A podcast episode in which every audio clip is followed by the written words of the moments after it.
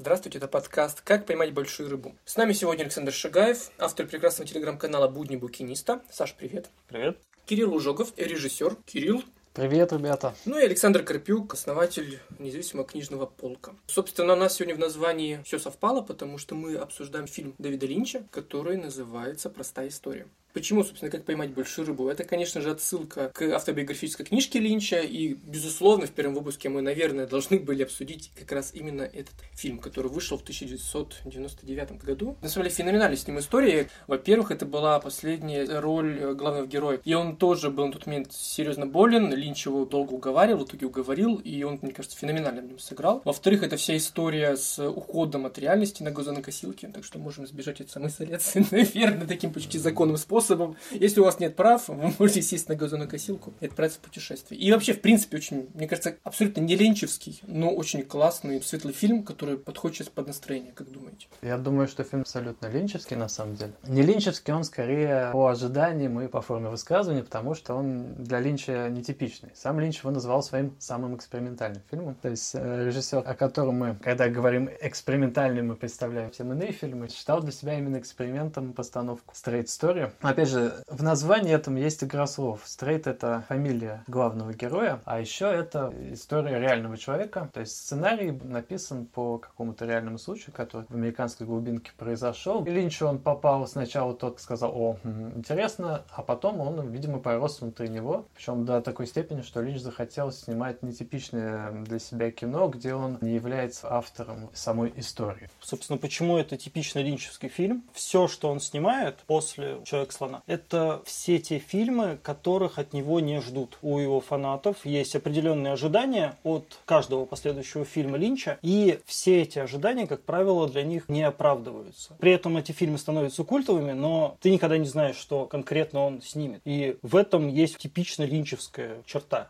Слушай, а вот получается, что в принципе даже Твин Пикс и все последующие его работы это то, ну, что смотри, него, да? уже Дюна это не тот фильм, который от него ждали. Есть очень много почитателей Дюны, есть очень много противников Дюны. Как правило, это те, кто считают, что он должен был снять фильм непосредственно по книге. Твин Пикс это тоже не то, что от него ожидали. С учетом того, сколько было разочарованных людей, когда все повернулось не так, как э, в стандартном каком-нибудь детективе. Но Твин Пикс вообще никто не ждал, я так полагаю. Это была такая революция ну, собственно, в индустрии. Она, она получилась как раз-таки благодаря тому, что он сериала. совершенно пересмотрел сам жанр. Да, Линч в этом смысле, чем действительно круто и интересен, он никогда не ограничивает себя э, чьими-то ожиданиями. Вообще, в принципе, не любит соответствовать каким-то ожиданиям и каким-то мнениям. В интервью никогда не рассказывает о содержании, о смысле своего фильма, о чем-то, что выходит за рамки того, что вещью в себе является. Да, если условно в фильме такая вещь в себе, история, которая, в принципе, не требует комментария, то в этом смысле смысле Линч последовательно. И простая история, это очень линческий фильм. Там нет каких-то прорывов метафизического, но в том смысле, в каком мы ждем этого от Линча, да, то есть там не открывается э, черный вигвам у обочины, да, не выходит из него неведомые силы, но там не менее мистики и чудов во всем этом путешествии Элвина Стрейта к своему брату, чем в любом из самых, конечно, условно странных фильмов Линча. Это чудо, оно, как мы его понимаем, обыденное, но не менее загадочное. И если увидеть, как надвигается на героев вот это непостижимое непостижимое звездное небо, когда люди какие-то совершают поступки, которые, в принципе, они не должны делать. На самом деле, нигде не сказано, что это хорошие люди. Ну, они все равно все с непростой судьбой, у них есть разные стороны. Но на протяжении вот этого пути они все раскрываются какой-то, вот как Саша говорит, светлой стороной. Вообще, конечно, изначально фраза о том, что это не лирический фильм, это провокация, понятно почему. Ну, условно, та же история, наверное, была с Тарантино. Мы это много раз обсуждали с Сашей, по с Кириллом тоже. Когда многие шли на «Однажды в Голливуде», они ожидали, что вот сейчас прям с первого кадра начнется замес, да, какой-то какой бешеный. Замеса там не было в классическом тарантиновском плане, вплоть до самого конца. И тут примерно то же самое, когда мы говорим о Линче, то мы подразумеваем, да, черный вигвам, еще что-то там, еще что-то.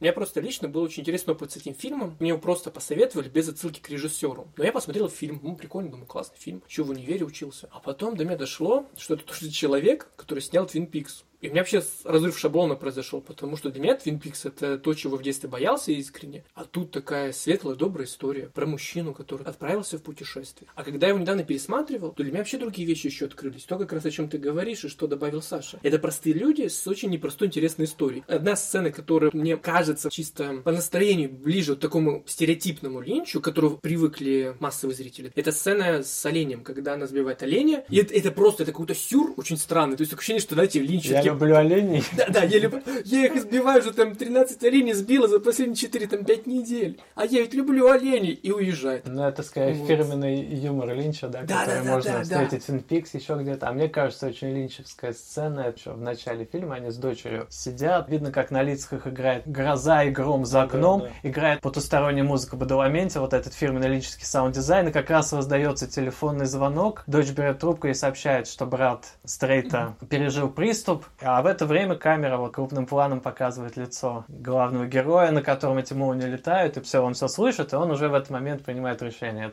Нет, вообще фильм весь снят типично по-линчевски. Он сразу узнается вот с первых кадров, сразу понятно, что это Линч. Ну да, американская обыденность, ежедневная рутина, в которую врывается некое событие. Так, собственно, произошло в Твин Пиксе, вообще всех его фильмах. Живут себе простые вроде как люди, ну или не очень простые, и тут что-то происходит. Мне кажется, этот фильм можно советовать вообще всем людям, независимо от того, любят они Линча или нет. Тут нет того, что, опять же, стереотипно вызывает отторжение у зрителя, да, вот в линческих фильмах, но при этом это такая хорошая история с очень прикольными поворотами, и местами, кстати, мне это напомнило, вот был этот старый фильм э, «Трасса 60», о том, как молодой парень хотел найти, в чем смысл его жизни. И тут то же самое. Он э, на протяжении своего пути не просто и пробует на крепость свою газонокосилку, которая, пусть это будет спойлер, но это реально был очень смешной эпизод, когда он выстреливает в нее из двустволки, она взрывается. Она горит да, Да. таким совершенно линчевским Да, пламенем. это красиво было, да. И потом опять отправляется в путь, несмотря ни на что. И Но- встречает этих людей. И они необычные персонажи. Линч вот в этих диалогах показывает, что это пусть будет банальщина, но каждый человек действительно интересен. А этот диалог шикарный в баре, когда он сидит с этим пожилым, пережившим Вторую мировую войну, мужчины, они обсуждают эти свои военные истории. Очень хорошая сцена, мне тоже очень понравилась. И мы понимаем, опять же, что вот этот стрейт человек не такой прям добрый дедушка, не от мира сего, а человек с непростой судьбой, у него куча жизни было сложностей, он был и алкоголиком, и людей на войне убивал, и много чего натворил, хорошего, плохого, разного. Ну и, Поэтому- собственно, каждая встреча открывает не только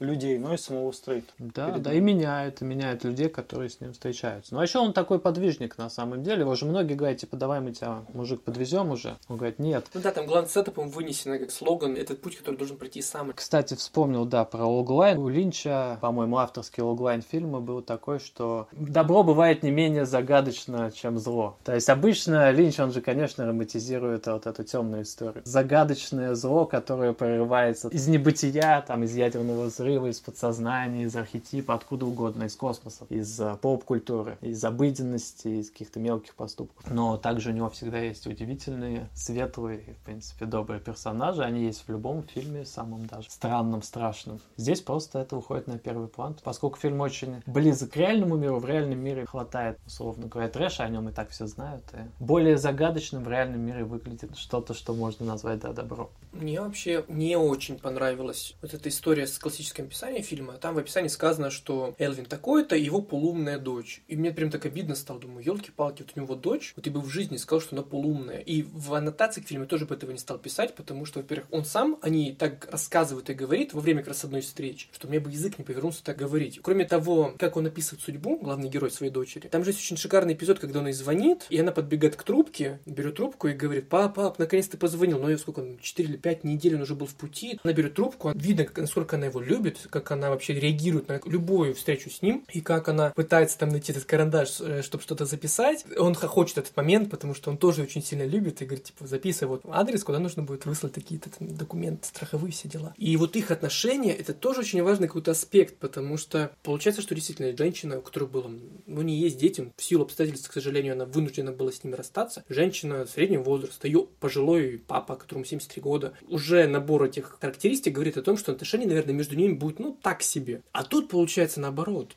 Прекрасные, теплые, отзывчивые, заботливые отношения, как его по отношению к ней, так и наоборот. Он же, когда начинает готовить свою газонокосилку первый раз, она начинает, заикаясь, как обычно, перечислять ему все, что с ним может произойти. Тебе там 73 года, у тебя больные бедра, ты не проедешь дальше там 20 миль. Ну, И собственно, это так ну, вообще- Фильм Она- начинается с того, что он ломает там очередную ногу, и как первому костылю у него добавляется второй. Нет, но она, по сути, типично странноватый линчевский персонаж. Это очевидно, что у него должны быть персонажи такие в его фильмах. А кто там еще из страны, как по-твоему? Или она единственная там? Да почему? То там не странный. Близнецы, которые друг на дружку не похожи, тоже совершенно линчевские, которые не могут друг с другом помириться, ругаются все время. Женщина с оленем тоже, наверное. Женщина с оленем, конечно. Ну, слушай, да, да, даже какие-то самые обыденные люди, там все равно какие-то такие вещи про себя рассказывают, что становится прям интересно. Но эти плюс какие-то полупритчевые рассказы, там ежедневные или ежевечерние, они такое ощущение, знаете, как будто какая-то тысяча и одна ночь, когда вот приходит главный рассказчик и что-то о себе рассказывает, какую-то сказку или историю из жизни. Первую ночь, когда он ночевал, собственно, он же разговаривал с беременной девушкой, которая абсолютно случайно к нему прибилась, была на трассе. В следующий раз, когда мы с ним встречаемся через какое-то время, он, по-моему, женщина с оленем, да, встречает. Еще какой-то раз еще что-то. И это очень интересно.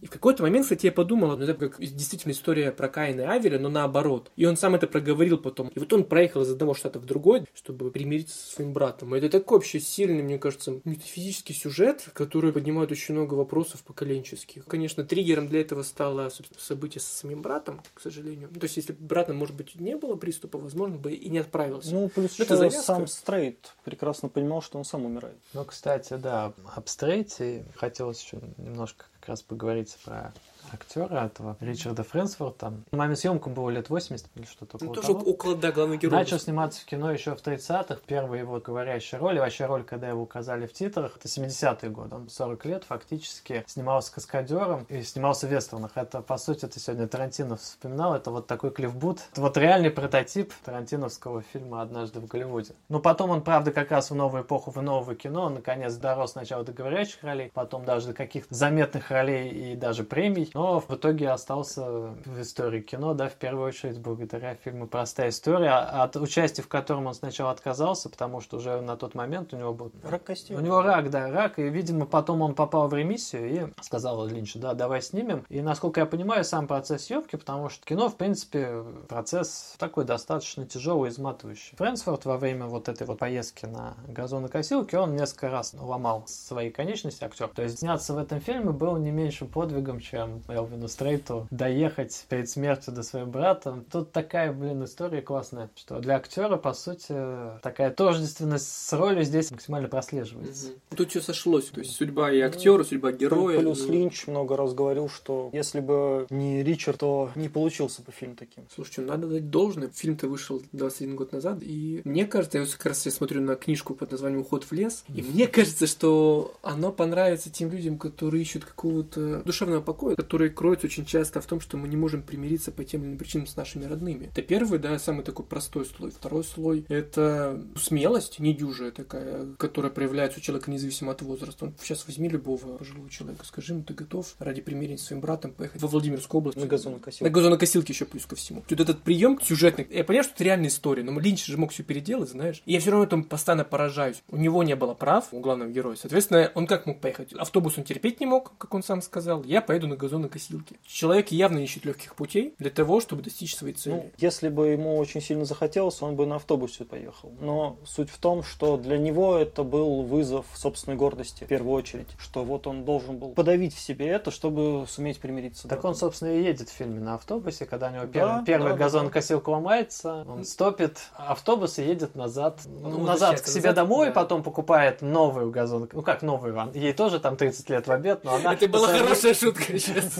По сравнению с предыдущей, она помощней. Ее хватит почти до самого конца. Кстати, там есть мистический момент в конце, когда у него в 100 метрах от дома брата ломается газонокосилка, а его подвозит очередной попутчик, он говорит, тебе помочь подцепить? Когда он цепляет, там нет никакого троса, ничего. Мгм, Вот да, да, да. Она заводится, доезжает. Зная Линча, он, в принципе, не мог схалтурить и случайно... Ой, мы забыли тросы. Да, ну окей, да, возьмем, ну- возьмем эту сцену, зритель не заметит. Есть момент, когда мимо Стрейта пролетает фура на большой скорости, и у него улетает шляпа. И шляпа улетает назад, а не вперед. Причем Линчу было принципиально, чтобы шляпа улетела назад, как ему не говорили, что по закону физики она должна вперед лететь. Он сказал, это мой фильм, я хочу, чтобы она летела назад. Слушай, я об этом вообще не подумал. Чтобы она полетела назад, был создан некий, скажем так, технический прибор. Несколько компрессоров подавали воздух специальным образом, чтобы в нужный момент она полетела назад. В принципе, ради этой сцены были произведены большие такие киношные усилия. Несколькими людьми. Это тоже надо понимать, что это... Ну, ну да, и действительно, если уж ради того, чтобы шляпа улетела, сделали столько, то уж точно тросы они бы не забыли, я думаю. Ты, кстати, про этот эпизод, он же сказал, когда водитель большого трактора спросил, что случилось, он говорит, мой конь устал. Такое ощущение, что он должен был передохнуть, и после этого он запускается, спокойно едет. И вот тут не поймешь, то ли он действительно мистически этот вводит, что никакого троса нет, и он ему помог, то ли он просто дал понять, что он устал, сейчас я сам заведу и поеду. Очень сильная сцена, на самом а деле. по поводу старости тоже у Линча был комментарий. Может быть, кто-то не знает, что Линч, в общем-то, сектант. Он проповедует трансцендентную медитацию. После кино это, наверное, его вторая, а может и первая важнейшая в жизни вещь. В этой, скажем так, трансцендентной системе учений человеческое «я», оно вечное. И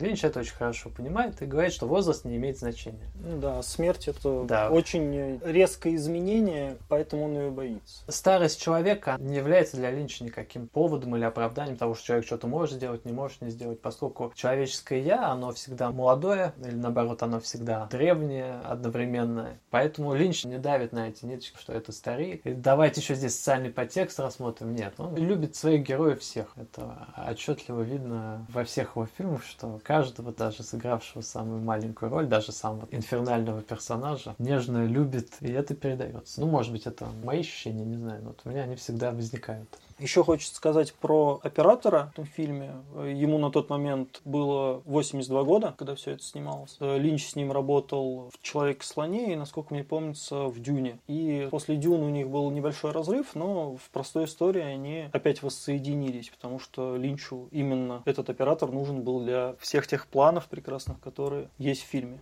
План там действительно прекрасный. Прекрасный еще с точки зрения психогеографии, поскольку Линч во время съемок долго жил в глубинке, купил себе там дом, проникся такой сельской Америкой, которую он живописует. Пролеты над этими полями, над автострадами. До сих пор у меня перед глазами стоит финальный план звездного неба, в который то ли ты проваливаешься, то ли оно не спадает на тебя таким нескончаемым потоком. Ну, «Звездное небо» — это еще отсылочка к «Человеку-слону». Или к Дюне. Или к «Дюне», да.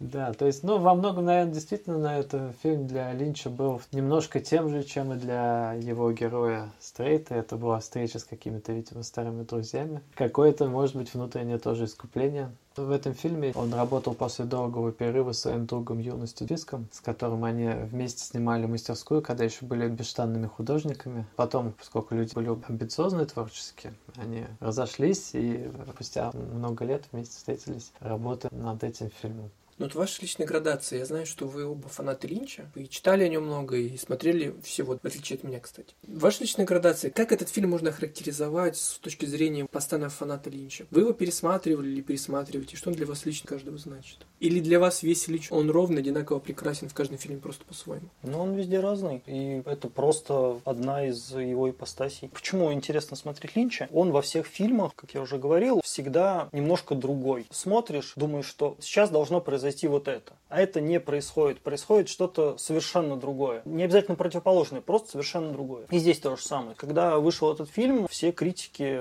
решили, Линч повзрослел, сейчас он будет снимать взрослое настоящее кино. Ну, вот он от ладно. подростковых своей фантазии ушел. И через, по-моему, два года выходит э, Малхолланд Драйв. И все опять в шоке. То есть до этого было шоссе в никуда, потом простая история, потом Малхолланд Драйв. Это человек, который всегда тебя удивляет. Всегда идет в разрез с тем, э, что от него ждут. И это очень здорово. Можно вопрос по ходу? Смотри, мне близка позиция не то, что режиссер, автор, писатель, кто угодно, музыкант, он не то, что идет специально в разрез. Вот, да, Ну, у него свое да. видение. Вот, да, вот и скорее об У него этом, наверное, вот это, видение. да, об этом скорее. Да, речь. Да-да-да, его мало волнует то, что о нем подумают. У него свой взгляд на ту или иную историю. Он ее рассказывает так, как он хочет ее рассказать. Даже не то, что хочет, скорее, как он умеет ее рассказать. И больше никто так не умеет. Это единственный режиссер, у которого вот именно такой взгляд. И он не просто так говорит, не пытайтесь что-то понять. Каждый откроет в любом его фильме что-то свое. Не нужно знать, что именно Линч хотел во все это вложить. Потому что вполне возможно, он во что-то и вообще ничего не хотел вкладывать. Просто он так Ну, он как медиум и визионер, конечно, он не обязан от ума все это делать исключительно. Ты совершенно прав, Линч сам выбирает, что и как снимать, и плевал он сто раз на ожидание. Ему одновременно с тем моментом, когда он взялся за съемки простой истории, ему предлагали снять ремейк японского фильма «Звонок». Он сказал, нет, я эту историю не вижу, я ну, не понимаю, зачем я буду это делать, а вот это у него откликнулось, он ее увидел. Он тоже сначала, как я понимаю, не хотел снимать простую историю, но потом потом этот сценарий его какое-то время не отпускал, он вселился в нем, пустил росточки, он это увидел и это воплотил. Вот похвально, что, знаете, есть это авторское видение и желание. Ведь часто любой автор идет на поводу, ну, моды, да, условно, еще чего-то. Я теперь понимаю, что смотреть Линча нужно тем людям, которые пытаются понять, что такое классическое авторское кино. Ну, я что вкладываю в понятие авторское кино? Это когда автор создает фильмы, которые не идут в дань моде, в дань каких-то предпочтений и дань того, чего, как ты говоришь, от него ожидают. У нас недавно был диалог с кем-то очередной в книжном, кто-то посмотрел какой-то из фильмов Линча и сказал, я ничего не поняла. Ты сказал, ничего не надо понимать. То есть вся суть в том, что там ничего не надо. Как раз, по-моему, про Малхолланд Драйв, наверное. Вот, наверное, я уже не помню. Но суть в том, что это идеальный вообще сценарий получая просто некую эмоцию от того, что ты смотришь, видишь, слушаешь. А у нас вот это постоянное желание интерпретировать, понимать, предугадывать, оно нас, мне кажется, только наоборот как зашоривает и лишает эстетического, приятного процесса просмотра от фильма и попытка понять, что же хотел сказать Дэвид Линч. Вот, кстати, мне кажется, как раз с Линчем это самый странный вопрос, который можно задать. Зачем было гнать дедушку за 390 километров просить прощения у брата? Я бы сказал, что да, что Линч это даже не то, чтобы там авторское кино. Да, Линч это и есть кино.